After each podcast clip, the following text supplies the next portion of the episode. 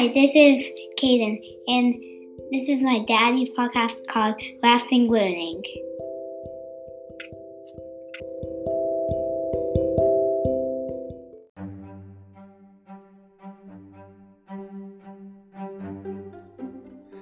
Welcome to Lasting Learning, the podcast that was started because I thought I had things to say. The podcast that continues to grow because we've learned that your stories matter more. Welcome to Lasting Learning, where we explore great people doing extraordinary things, sharing with us the lasting lessons they've learned along the way.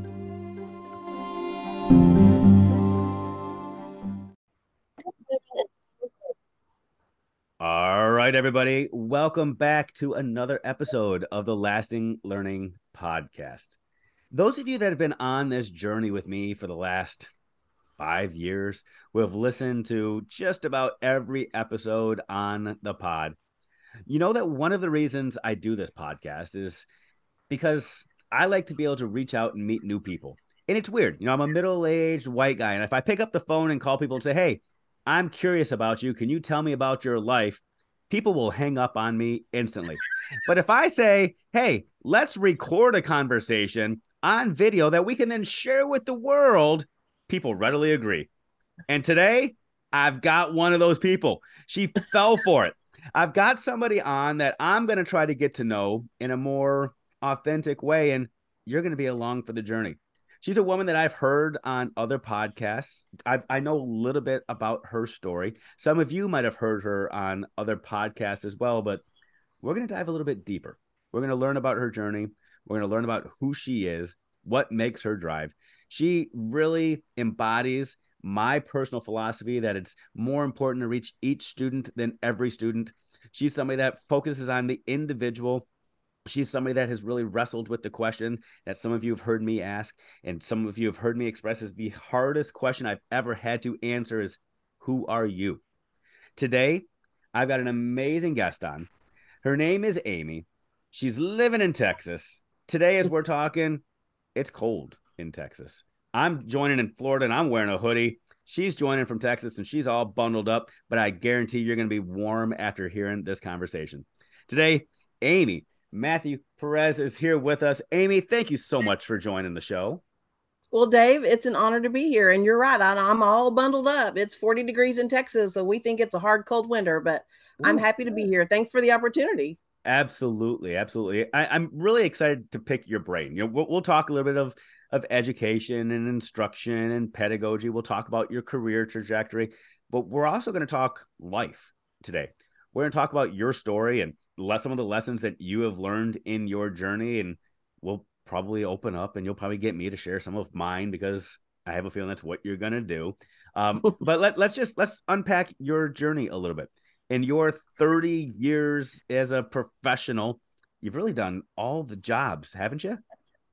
I've done a lot. I've done a lot. And I, before I get into that, I wanted to tell you that I really connect with the name of your podcast, you know, lasting learning. And that implies that we're ongoing, that our learning is ongoing. And that's what I'm all about. You know, Dave, I consider myself an experience expert because I learn from every experience and every interaction that I have. So that's one of the many reasons I've connected with your with your podcasts and your guests and your message. So again, thank you for the opportunity. Um, I'm in my 30 I think my 32nd year. I mean, does it really matter after 30? right. Um, yes, I started um, as um, well when I was in college. Let's be honest, I changed my mind my senior year. So that's an example of, you know, being brave enough to know who you are and know what you want to do and maybe make some unpopular decisions. And so I was going to school to be a teacher because I always knew I wanted to be a teacher. Even tried to get out of it in junior college. I took a, a computer programming class thinking that's where the money is. And I wrote a program that wouldn't stop looping. So I guess I put a comma instead of a period. I don't know. Um, and the professor came up by and said, you know, this may not be the field for you. So I went right back to education. Um, went to school to be a teacher, a middle school teacher. In my senior year, I took a phonetics course. You know, I was like, oh no this is it i talk a lot and now it's going to have a purpose i'm going to be a speech pathologist so i called my parents i'm the youngest of six by the way called my parents, told them all about it, and they were so excited. They they were so excited. They were so supportive, and they were like, "You can do it. You can do whatever you want. That's awesome." And I was like, real really? Because I was about to graduate. They're like, yeah, as soon as you get a job, you can do whatever you want, baby girl. so that's what I did. I graduated, started um, teaching middle school, actually as a substitute teacher in January. So you know they had subs all fall. Um, and then got hired a week after being a PE sub, got hired to teach um, theater and speech to sixth, seventh, and eighth graders. And then started my college journey, is what I call it. I was in college part time or full time for 26 years. Um, just kept going and going and going. And so then I became a speech pathologist, worked as a speech path in the same district that I went to school and graduated from, um, became an educational diagnostician, assistant principal, principal, director of special ed. Um, now I'm a director of special programs. So that's that's a Polaroid picture of a four-hour 3D movie. but there's so many similarities between between our journeys and our stories. I I went to college thinking I was going to go into another career. I thought I was going to go into broadcasting, and then mm. ended up as a middle school teacher and followed a very similar path and did all the things. And in that time, was constantly thinking there's got to be something more for me to do. I feel like there's something else for me to do. There's another thing that I'm supposed to do. And mm-hmm. I kept chasing that next thing. And I think it all led me to this moment. Maybe maybe I kept chasing those next things just so I could be sitting here and talking to you today, I mean, you could help me explore truly my passion and and purpose in life. I'm going to go back. You said that you had a conversation with your parents and they mm-hmm. said, "Yep, you can do whatever you want to do." Mm-hmm. Very real question. Do you actually believe that? Absolutely, without hesitation. They supported me in every everything I could do. They just weren't going to financially support me to go back to school again, right? For that long. So absolutely, they've supported me in everything I've done. And being the youngest of six, I mean, that's a lot of support, right? I mean, not only financially, but emotionally. And I'm very blessed that they're still alive and all my siblings are still alive. So we're a close knit family. So it's a lot of blessings, but absolutely, I believe that. I wouldn't be where I am if I didn't believe that about my parents, as well as my siblings and my husband. Mm. Absolutely. Mm. And I honestly think that's sometimes what it takes someone else believing in you that can kind of bump your own security and belief in yourself. As a matter of fact, I was um, recording a podcast with another um, person and uh, Nicole Biscotti, and mm-hmm. we were ch- and Barbara Bray, and we were chatting afterwards. And I just literally messaged Nicole yesterday about something that she said to me during that um, conversation after the podcast. And that's been a couple weeks, but it has resonated with me so deeply. She said to me, just in passing, as a part of the conversation, it wasn't a quiet moment of om and insight. She said, You know, Amy, I think you really underestimate what you have to offer people. And then we just kept talking, but that just keeps resonating. So those little bursts of support and encouragement help me tune in and be reflective to what I am passionate about and what I am working for is worth it. And it does it does align with my values and what i'm doing because i've had a lot of no's right? I'm mm-hmm. working on some book series. I've had more no's than i've had even maybes let's be honest. And there have been times when i thought well then it must not be important. But i circle back and i'm like no it is important. It is important. It will change the the practices in special education in 504 i've just got to keep at it. The kids and the parents are worth it. I've got to keep doing it so let, us let's, let's sit here for a minute because I okay. I think there, there's a big conversation that maybe we're beating around, but I want to try to get to the heart of it. I have said before, and I'm a true believer of this. I've got four kids.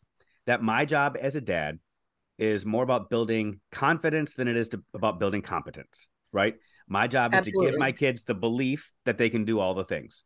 Mm-hmm. However, that's extremely difficult because in the real world, most of my professional life is centered around competency based instruction. How do we know when they know? And as a dad, even as a leader at times, I spend more of my time trying to nudge people in the right direction, trying to let them know when there's a roadblock and they need to go another way, trying to paint realistic dreams into their minds, hearts, and beliefs. You know, with my kids, if they all want to grow up and be in the NFL or NBA, I feel like there's a part of me that has to say, mm, maybe not for you let's think of another path.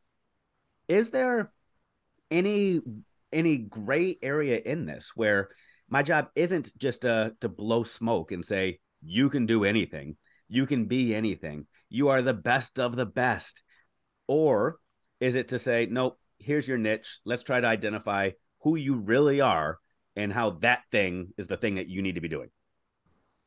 So I will tell you this comes from a person with no children. So there's my disclaimer, right? It's easy to have an opinion when you don't live the life. So there's my disclaimer.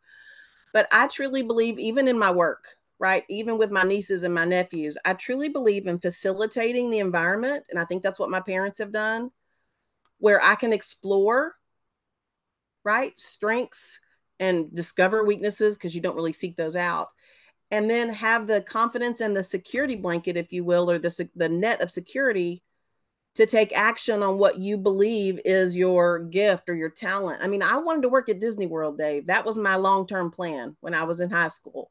I was going to work at Disney World or Disneyland. I can't remember. It's been too long. So I tried out. My mom took me to SMU University to try out for Disneyland. Did she think I would make it? Well, I don't to me, she thought I would. And guess what? I did. I made it through the first round of tryouts. I made it through the singing part. And I would, you know, it was a big celebration, hurrah, hurrah, hurrah. And then I got to stay, and then we had to go through the dancing part.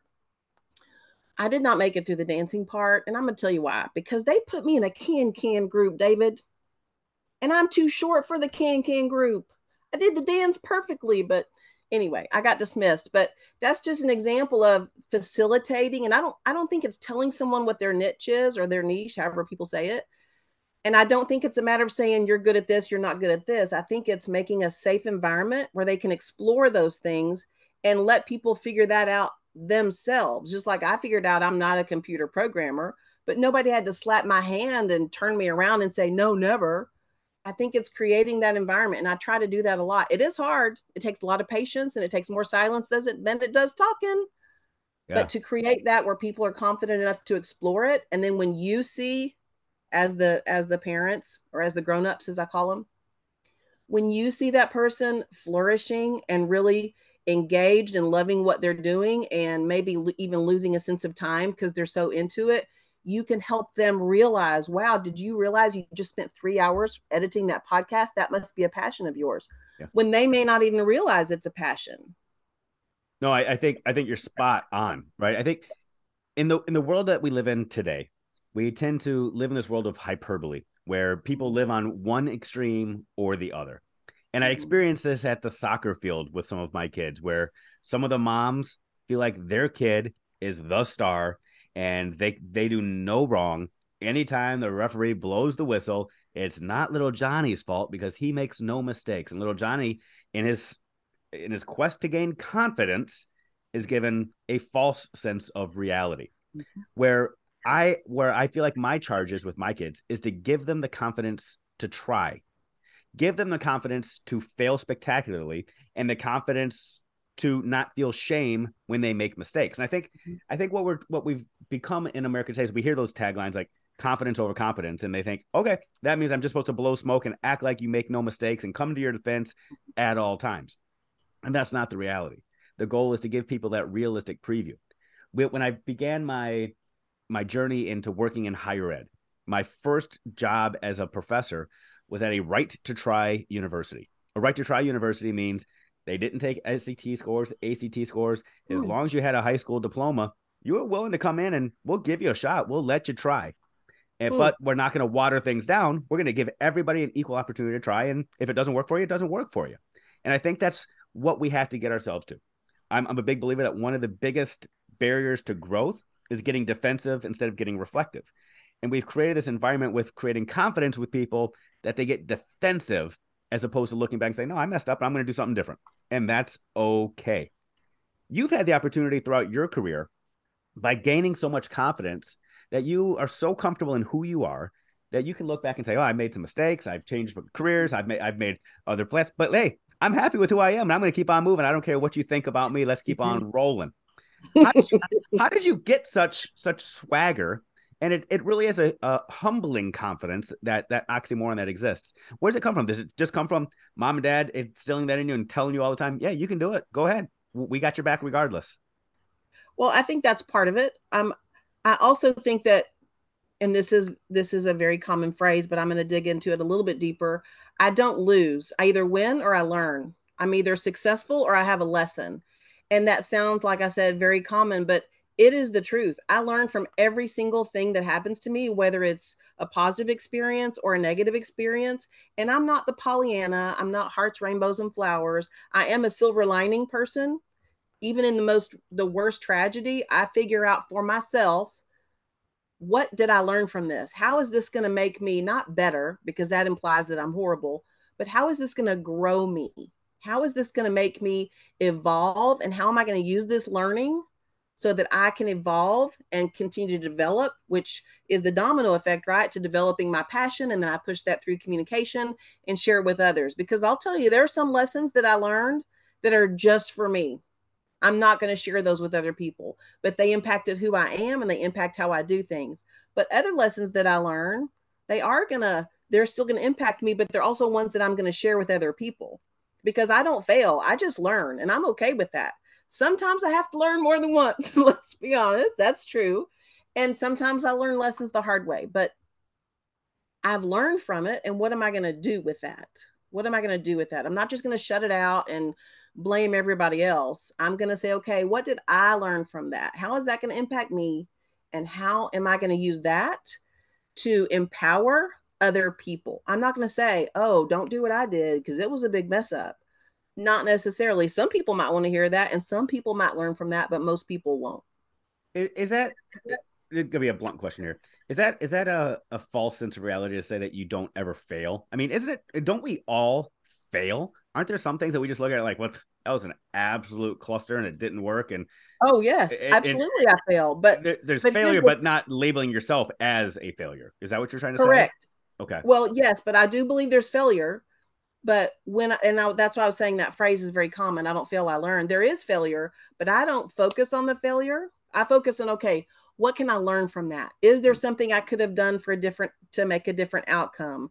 Um, was this something I was passionate about to work hard enough about it, um, to work hard enough to get better at it? Because sometimes that even when you fail, you think, okay, so so now what? And you have to decide, right? Am I going to try it again and work harder? Or am i just going to let that go and move on? And that's a very personal decision that you know you dig down and it ties to your values. Yeah. what do you value? Oh i've tried lots of things and failed. Don't get that twisted. I, am a capital f failure well, at lots of things but i don't focus on the failure. Yeah. i focus on okay what did i learn from that and how is that going to impact me right? Yeah. i learn every day. I mean i am married to the love of my life We've been married almost 23 years, and I still learn every day how to better facilitate the relationship and the communication. And it's pretty ideal, but I still learn. Mm. Well, I'm glad I'm glad you clarified because I was going to go back and say and ask you.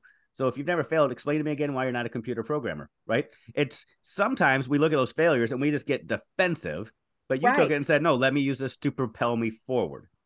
And so when you look at where you are right now. Mm-hmm. It, you know, we could talk about career identity and who you are as a woman and all of those things.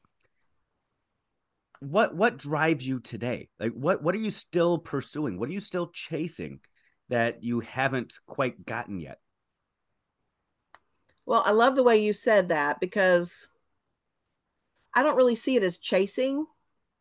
I see it as listening and responding to what my passion is because because to me chasing means it's in front of me and it's something i have to go get. And resonating and listening means it's something i have to create. So but what i work on and what drives me is my passion to be the best that i can be and i know that sounds very corny but i need to be my best so i can give the best to other people and start that ripple effect of an encouraging and empowering other people and i can't do that unless I'm a model of that, a model of learning and a model of getting better. And I was thinking a lot over the weekend about how people like to push, push, push. And something that came into my head was, and I had to write it down um, you don't have to push, but you do have to press in order to be your best. Because I think a lot of people think, oh, it's 100%, let's go, it's going to be a big deal. It's not, it can just be a little press it's every little baby decision that you make. And it doesn't always have to be progress. You know, maybe you eat one donut instead of three. To me, I'm celebrating that progress. You know, maybe I work out for 20 minutes instead of 40 out 40 minutes at the gym, 20 minutes at home versus 40 minutes at the gym. That's progress. I am driven by progress and valuing what other people have to offer and making it all fit, making people understand and feel how their contribution matters because it does. Mm. It all matters. So that's really what drives me. Well, there's there's a part of me right now I'm smiling because I know about some of your your past career endeavors and how special education has a special place in your heart and mm-hmm. drives you. And right now you're speaking like every special education teacher I have ever met, right? Where we're going to celebrate every small success and we're going to look for progress over perfection. Um, and but then there are other people that hear that kind of stuff and they say, Amy, this is the problem with the world today. You just focus on the smallest little detail. We've got expectations. We got to have higher standards for people, mm-hmm. for for excellence, for mastery, for proficiency. While you're celebrating the small, they're getting away with not having to do the big. You're while you're celebrating eating one donut instead of the whole box, I threw the box away and I didn't eat any of them. Why are you celebrating? Talk to me a little bit about about this because you know that this is a source of tension with with people and in the Absolutely. educational society today, even in the world today, where people have a hard time celebrating progress. And I would argue that those small steps, they are progress. They're always progress because you're making an intentional decision, which is starting to, to mm-hmm. trigger and nudge new habit creation. Mm-hmm. And we mm-hmm. can get into mm-hmm. the social psychology of all that later on. But it's progress. But people don't care about progress. A lot of people just care about the final product. Absolutely. It, who's right? Are, are, do people just need to get a life and calm down? Uh, to, to no. quote one of the most famous no. people in the world today. No, everybody gets to live their own life, Dave. But the thing is, is what do you value? What do you value? Do you value the product or do you value the product, uh, the process, or the progress? Because part of the problem, and I'm not blaming or pointing the finger, is people don't understand how big progress can be to an individual. So it's all relative. It's relative. Progress is relative. You can throw out that whole box of donuts, but that was your choice. Me eating one instead of 12, that's progress. That's going to help me get to whatever my goal is, whether it's healthy, lose weight, or whatever that is. But I think it comes down to values. Do you value the individualization of progress, the individual definition of progress? Or do you value this major thing that needs to be accomplished? Which one do you value more? And that's a trick question. That's a trick question. Because I think you have to value both. Mm-hmm. But it's those choices that impact where you go along that scale. So I'm going to celebrate not just the small bits of progress, but the individualized things for each person. And that sounds really silly, but I'm going to celebrate what progress is for you, and I'm going to celebrate what progress is for me. That doesn't mean I'm going to throw a party, right? Doesn't mean. I'm mm-hmm. going to forget that there's a bigger goal. You know, in Texas, there's the STAAR scores. I'm not going to forget that, but I can't just aim for that bigger goal without realizing there are steps along the way. We've seen those, right? We've seen that picture yeah, of yeah. the ladder, take the steps, don't go to the top and all that. That's what I'm talking about. But I really think it boils down to what do you value? Because if I value progress and I know what progress is for you, that means I value you. Well, I, I think this is interesting, and we're going to talk education from it. We're both wearing our hats right now. Let's pretend these are educational hats. But by the way, if you're, if you're listening to this and not seeing this right now, love your hat. The the faith over fear model, I, th- I think, is is solid. Thank so we both have edu- our educational hats on right now, and mm-hmm. we both live in these these hot button states right now for education in America, where absolutely we are told no politics belong in education. Mm-hmm. However, whether you're talking red and blue, R's and D's, donkeys and elephants, what you're telling me right now and what I'm hearing from you is as educators, your values still bleed into the classroom. A lot of what I'm hearing from you is it's almost this libertarian idea of free choice um, everybody can kind of choose their own destiny. Uh, every kid is on their own specific journey towards wherever they're going to go in the world. Is that is that in alignment with what the system, the man, education today is telling us when we live in this standards driven world where we've got assessments, whether it's the STAR assessment or if we, we mm-hmm. talk smarter balance or SAT, ACT, and everybody has to hit a certain benchmark. It mm-hmm. almost sounds like what you're professing, what you're preaching, what you stand for is out of alignment with that that model. I wouldn't say it's out of alignment. I would say it's gray. Okay. And I live in a gray world. It's not black or white. It doesn't have to be this or that. I think one leads to the next. And it's not mm-hmm. just students. I'm ta- I'm also talking about teachers, paraprofessionals, principals, superintendents. Um, I, I think it's a balance. And, t- and I know that's a very common word, but to me, balance is a verb. And in what I call my Amy brain, I see myself walking on a tightrope and to maintain balance, you're constantly moving, right? You're mm-hmm. constantly adjusting. So when I say balance, it's a balance between number one, knowing what the big picture is, right? Knowing what the ultimate is, valuing, number two, valuing what that big picture is, because at some point, whether you agree or not, you have to value it because it's the system, quote unquote. Mm-hmm.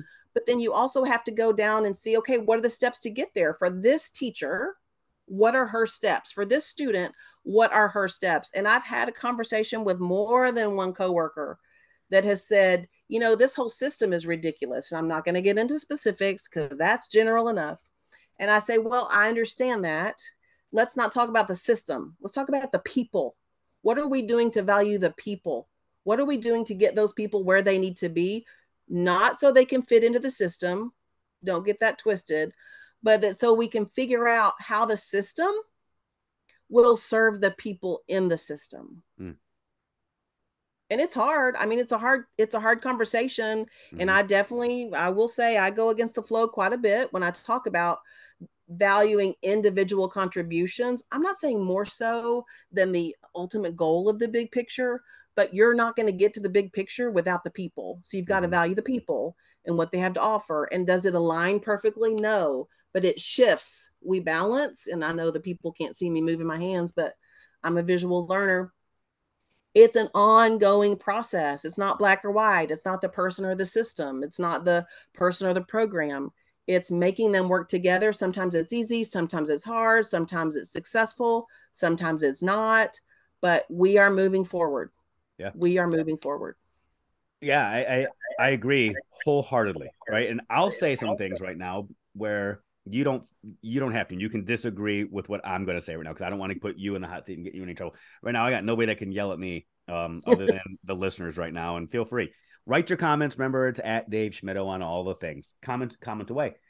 But I, I feel like every decision we make in education is a decision around values. And we, if we start talking about politics, politics is just a, a way to to blanket your values under mm-hmm. a label of here are all of my values, right?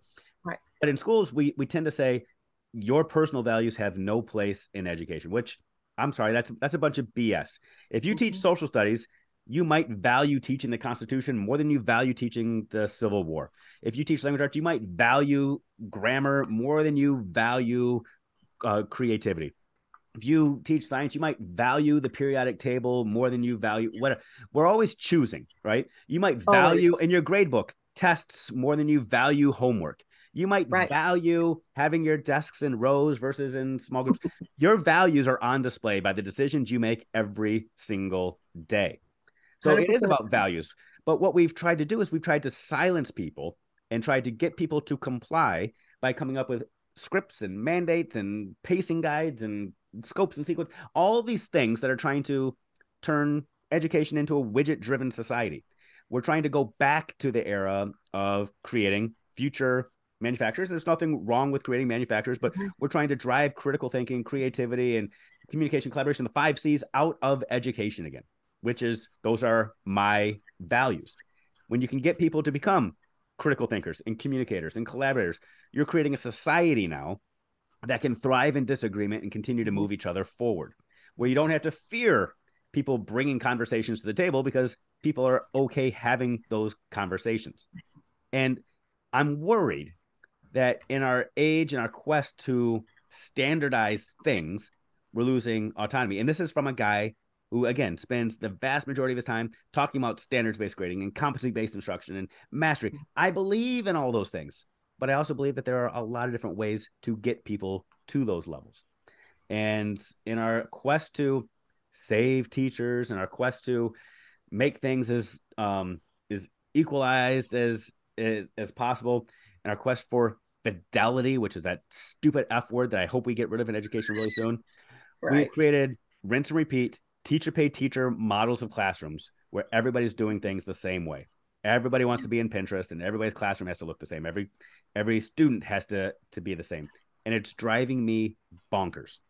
So that was me saying it. So you didn't have to, Amy. And I say that because you said that you kind of sw- swim upstream at times. And there are times where you might not necessarily agree with the entire system, if you will. Mm-hmm. And and I'm I'm wondering, as as this person that has confidence in who you are, your beliefs, your passions, your values, do you ever feel the pressure to conform to whatever you feel like the rest of the world, the rest of society, the rest of the job thinks if if you know it goes against your own personal values and beliefs and ways of doing things? Well, I I think pressure is probably the wrong word because like I said earlier there is a part where you have to compromise. I don't think you have to compromise your values, but it is your work, right? And my work, I'm lucky enough that that my job is aligned with my passion. So I don't mind making those compromises because it's still aligned with my passion. Now, when that alignment is no longer in place, I'm not going to make those compromises. Um, much like when I was in a previous position as a principal, it aligned with my passion, but at some point that alignment, um, there was no longer a match. And then the compromises I was asked to make were no longer worth it, worth my health or my mental health or my physical health. So I had to leave that position, or I chose, I didn't have to, I chose to leave that position. And that was not a popular opinion like you're saying, I didn't go against the big picture, but it was not a popular opinion, but it's what I had to do. Like I said earlier, to be the best me, to be able to serve my passion and the people that I that I serve, right? The people that I want to serve. And I can't do that if I, I can't do my best if I'm not at my best. Um, but I, I hear what you're saying, and I do think that it's an ebb and flow. Um, and I'm thinking about a specific instructional program I'm going to back up. The five C's, I agree with you completely. Those need to be in there. People are scared of those because they don't have the skill set to teach it or talk about it or respond to it. So I think that, in my very humble opinion, I think that's all fear based. But those five C's take a lot of time, right? Take a lot of money, take a lot of training, none of which public education has, right? We never have enough time, people, or money. So I understand that because some people just want to continue to push through.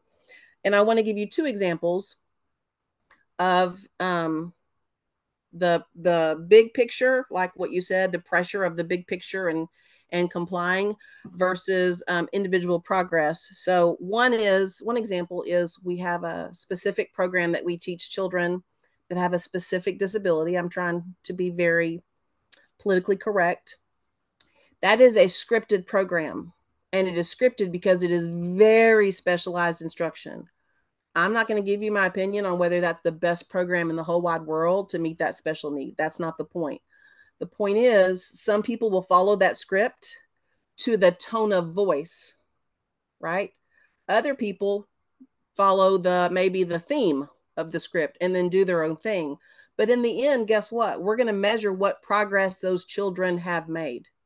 So I agree with you. I don't like the F words in education fidelity, funding, forms. I got lots of F words that I don't like, Dave. Let's be honest.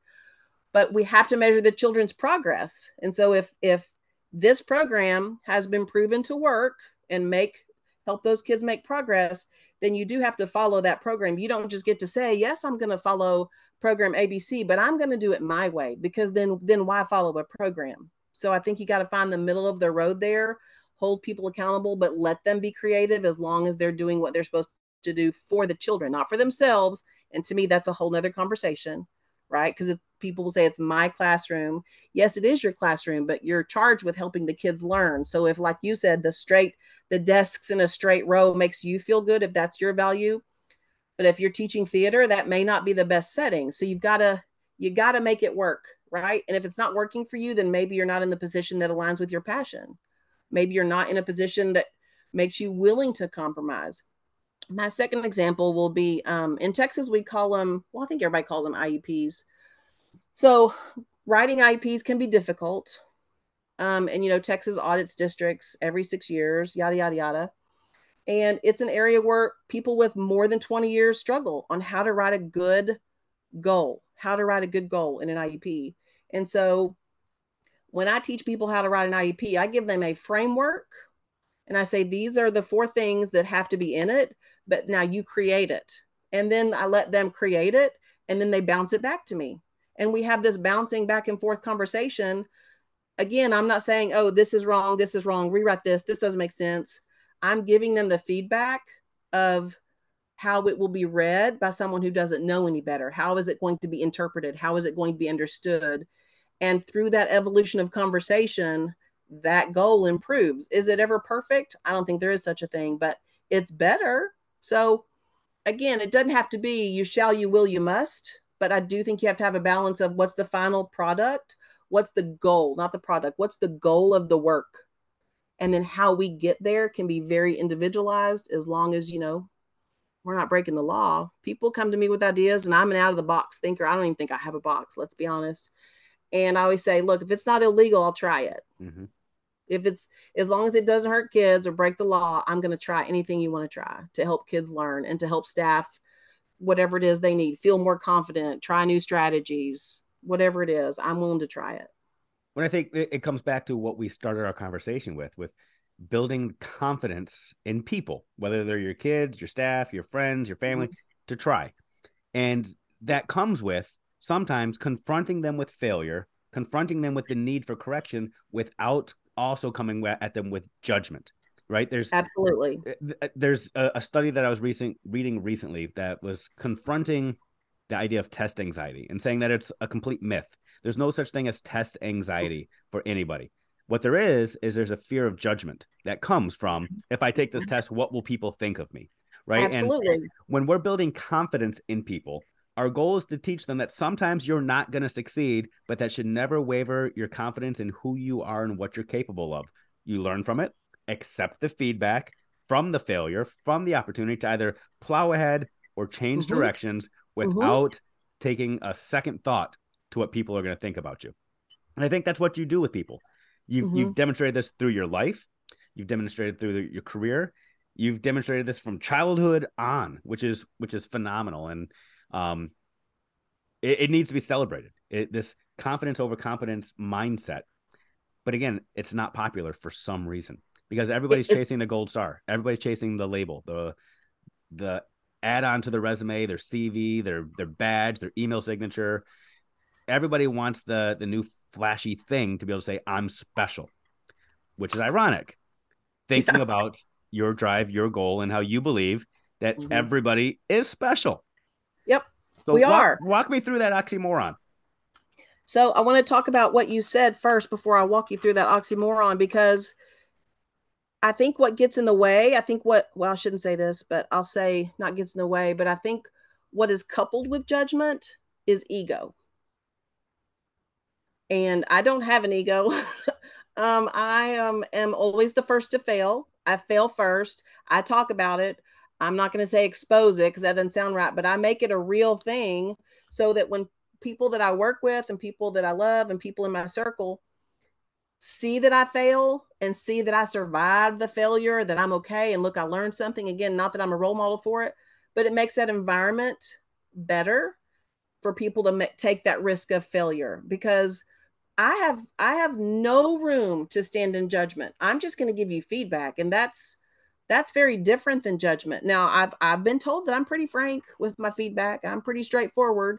Um, I don't mince words. I'm not rude, but I'm very direct. I'm working on that. I'm also very loud. I'm working on that. You're just um, a Texas girl. No shame in that. well, you're right about that. You're right about that. But I do think ego plays a huge role in that. So one thing that I and I'm going to get back to the special thing. One thing that I uh, talk about, pontificate, whatever verb you want to use, is when it comes to our work, my work and special programs, special education being one of those programs, it's not ego, it's we go. You have got to check your ego at the door when you come in to learn how to collaborate to support a teacher or to support a student or to support a family because it's not about you. And that is so hard, Dave, for so many people to understand because they think, oh, but you want my input, you want my ideas. So how's it not about me? Well, because your input and your ideas are are are important we're going to look at those doesn't mean we're going to do them but we're going to consider them. But everyone in this collaborative collaborative circle has ideas and opinions. So we're going to put those together and create this you know net of awesomeness. But it's not your creation it's a collaborative creation. And i just think ego gets in the way of so many things so many things. Um, but to go back to what's special and i know it sounds corny i know it does but the analogy I always use, I use two, but I'll just share one with you is as adults, there are things that we do for ourselves and expect others to do for us in order for us to be successful. I'll give you an example. I set alarms on my phone. I probably have, if I had to count them, 15 alarms on my phone on a daily basis. Take your medicine, check, uh, call your mom, just alarms for every single thing. That is an accommodation. It's an accommodation that I do for myself because I know that works. And how do I know that? Because I've figured it out through trial and error. The other thing I do is people will stop and say, Oh, I need this, or can you help me with this? Or hey, can you remind me to do this? Which is all fabulous because I'm all about collaboration. But guess what my response is? I need you to email me. I need you to email me. Can you put that on a sticky note? That is another example of an accommodation that my Amy brain needs. So, third example, wasn't going to go there, but I'm going to go there. When I go to Whataburger, best hamburger in the whole United States, not just Texas, I don't like tomatoes. I don't, I think they're not finished in the middle. I think they're squishy. I just don't, there's nothing I like about tomatoes. So, guess what? I order my Whataburger without tomatoes. That's an accommodation. So, as adults, we get accommodations for ourselves and from others for us all the time, and we don't think twice about it so, why is it such a royal issue when we need to give accommodations to students, whether they're identified as special education or 504 or anything like that? We all have those, and that's what makes us special or different or unique, whatever adjective you want to use. But let's recognize that and quit judging that there's something wrong with someone because they need an accommodation. Because you get an accommodation, I can guarantee you, you might know what not know what that is because you haven't reflected enough about it. And I'm all about removing the label, right? I have a couple of shirts that both say "See the able, not the label." I don't. There are no special ed kids in the world. There all no. There are no GT kids. There are no EB kids. They are kids. They're learners. They are not their label. There's no such thing because as adults, Dave, I don't want to be called by an adjective before I'm recognized as a person. You know, I don't want to be called um, angry Amy, even though I'm not angry. I don't know why I would come up with that. I guess because it started with an A. Um, I just want to be known as Amy, not anything that's a shortcoming or what some some group somewhere thinks is a gift. I just want to be known as who I am. So that's another soapbox I tend to get on is let's drop the label and let's see the able. I could not agree more. I'm a big believer that labels only limit, no matter if it's a affirmative Absolutely. label or, or, or a, a, label from a deficit. They limit mm-hmm. who you are because you try to live up to that label. Um, there's there's a lot that you just said there that I'm sitting here and I'm just screaming and, and saying yes yes keep going keep going preach preach preach because the only people that have an issue with accommodations are the people that still believe the purpose of school is to sort and select that you're mm-hmm. supposed to be using school to try to figure out who's got it and who doesn't got it who's the good and who's the bad Mm-hmm. And those are the only people. The people that use school to compare each other are the only ones that have problems with accommodations because they're the ones that preach it's not fair. It's not fair that that person got something that that person didn't. And that's only an issue if you're saying that we're supposed to be comparing kids, which is mm-hmm. not our goal at all. Yep. Right. That's the way that we've done it for a long time, where we've used school to sift people and to say who's going to go on and who's not going to go on. Mm-hmm. We see this in research when we say people with a college degree end up making X amount of dollars more than people that don't go to college. But what we don't see is what demographics go on to college and how were those kids chosen to go on to college because of the sorting and selecting process that we have done in the K 12 world. In the K 12 world, instead of trying to uh, level the playing field, we continue to perpetuate the myth that we're supposed to be sorting, selecting, picking, and choosing, and defining people's destinies instead of allowing them to choose for themselves. So, preach, preach, and preach, Amy, Well, because you got me fired up right now. Well, uh, thank you for that, Dave. And I think it even goes deeper to Mhm. say when we look at those studies, what are we valuing? Are we valuing a degree and the money? We have to look at the people and we have to honor what is valued to them in their family unit, in their in their um their you know their group, their what's the word I'm thinking of? Their um their society, their demographics, what's valued there because it's very very different.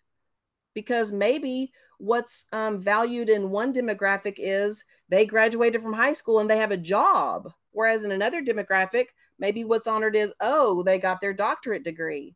But you have to know what their values are and you have to honor those, and that's what it comes back to: knowing and honoring the values for each person, for each group, and helping them get there and helping them see beyond what they see as the finish point, right? The finish line, excuse me. I mean, when I got my doctorate, I thought I was done. Although, I mean, my husband did say, please tell me you're finished with college. Because I'd been in college the first 13 years of our marriage. And I said, I'm finished. Um, I said, all I want is to go get my O&M and VI certification. He said, I love you. Those are more letters. Please don't. And I said, I'm just joking. I'm finished. Um, but again, that wasn't the end all and be all for me, for me personally. Is it valued in, ver- in various demographics? Absolutely. Does it define who I am? Absolutely not. All that does, hopefully, is send the message that I'm a learner, that I want to continue to grow and learn more. So I think we have to honor values when they're different than our own. And again, circles back to what you said, Dave, and it comes from judgment, which I think also is tied to ego. Because if I don't value what's important to you, then I've just judged you. Part of that Right. not valuing you is judging you. And that's that's hard.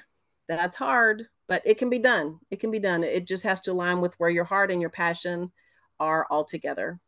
Yeah, so good. And I, I- I'm sitting here, I'm writing a bunch of other things down that I want to talk about. I want to talk about providing low barriers for access. I want to uh, talk about just allowing everybody again to, to focus on that that right to try mindset. I Mhm. want to focus on, but I'm not going to go there right now. That's going to be a teaser, and I think I'm going to have to to share something else, or we'll have to come back and have another conversation Okay. soon, where we we unpack Pandora's box and really start to explore some of those concepts.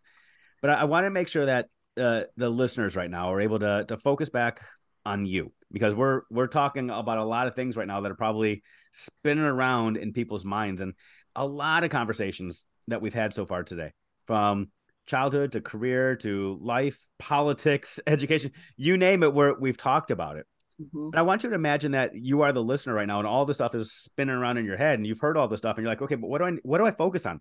What's that tangible next thing? What's what's the thing that of all else if if you're going to say this is the thing and then just drop that mic and walk off the stage that i that's the thing i need to listen to that's the thing i need to rally behind amy if you had to to sum up or give the listeners one little nugget from all of these things to to really sink their teeth into and to to reflect on what is it Well, I I'm amused that you think I would have one. So I have two.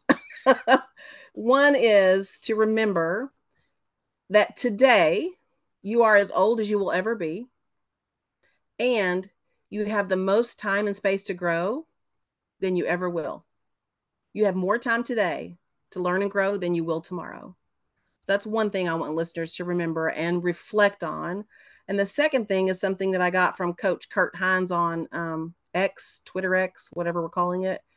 And it really has resonated with me for such a long time. And that is this dramatic pause. You had a purpose before anyone else had an opinion. You had a purpose before anyone else had an opinion. And to me, wow. So I've got to tap into my purpose. I've got to remind myself of my purpose, regardless of other people's opinion, and and drive on and learn from every experience and align it with my purpose and my mission. So one more time, you had a purpose before anyone else had an opinion. so good it's a, a lesson that i've had to learn and there's Mhm. been people that have been in situations a lot like me where sometimes you're literally or metaphorically looking off over a railing, wondering what's the point of all this? What does everybody think about me? I'm a failure. You live in shame, but you've got to remember you've got a purpose, and that purpose it trumps everybody else's opinion. Your Mhm. purpose was put in place before they they came up with their opinions. Your purpose will outlive their opinions. Most of our most of our opinions don't even last into next week. Hopefully, you will. That's true. So continue to outshine it, continue to outlive it. And and Amy, I think that you are a walking, talking embodiment of that. Your purpose comes through very Mhm. loud and clear. You are strong, you are confident, but yet you're also humble enough to recognize that you don't have it all, but what you do have is going to be shouted from the rooftops. And I absolutely love that. You're killing life, you're killing your career. You are just absolutely amazing. I'm so glad that we got to connect today. Um, Me if- too. I'm so glad. if listeners want to continue to connect with you and learn alongside of you, what's the Mhm. the best way for them? Obviously, all this stuff is linked in the show notes, people. If you want to take that extra Right. step and actually do the work, click Do the, the, work. notes. Do the work. I promise if I'm worth it. but if you're lazy and you're like, no, I'm just gonna listen and I'm just gonna sit Yeah. here and type on my phone and start following or connecting. All right, talk to the lazy people. Okay. How can they get a hold of you? Okay, lazy people. Those are my people, by the way. um, the best way is Twitter, X, whatever we're going to call it, at Dr. Uh, Dr. Amy MP at Dr. Grow to Know. And see, even my name reiterates the fact that I know I need to grow to learn more. So, Dr. Grow to Know, just find me there. That's the best way. I'm still developing my other social media platforms, but I live there a lot and I would love to connect with people. there you go. So people, if you, if you couldn't understand that Texas accent and you just need to see it in print, it's in the show notes. Grab it. I do not Um, have an accent, Dave. Come on now. sorry, sorry. For those of you that live in New York and you have that accent, she doesn't. Those of you that might live in, a, in another in another nation, the Texas accent apparently is the true American accent. So, um, but if you need to see how to spell it out, it's all in the show notes. Click it, follow her. You'll continue to lo- learn. You'll continue to grow, and you'll continue to flourish in your own confidence in who you are. So, again, Amy, thank you so much. This has been an amazing episode. I love getting to know you, and we will do this again really, really soon. Awesome. I'm so grateful for the chance to get to know you too. Appreciate it, Dave.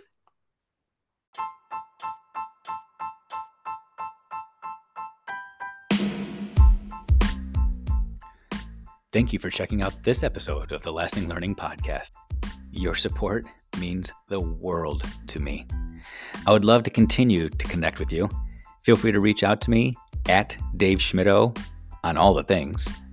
Connect with me online at schmittou.net or shoot me an email, david.schmittou at gmail.com.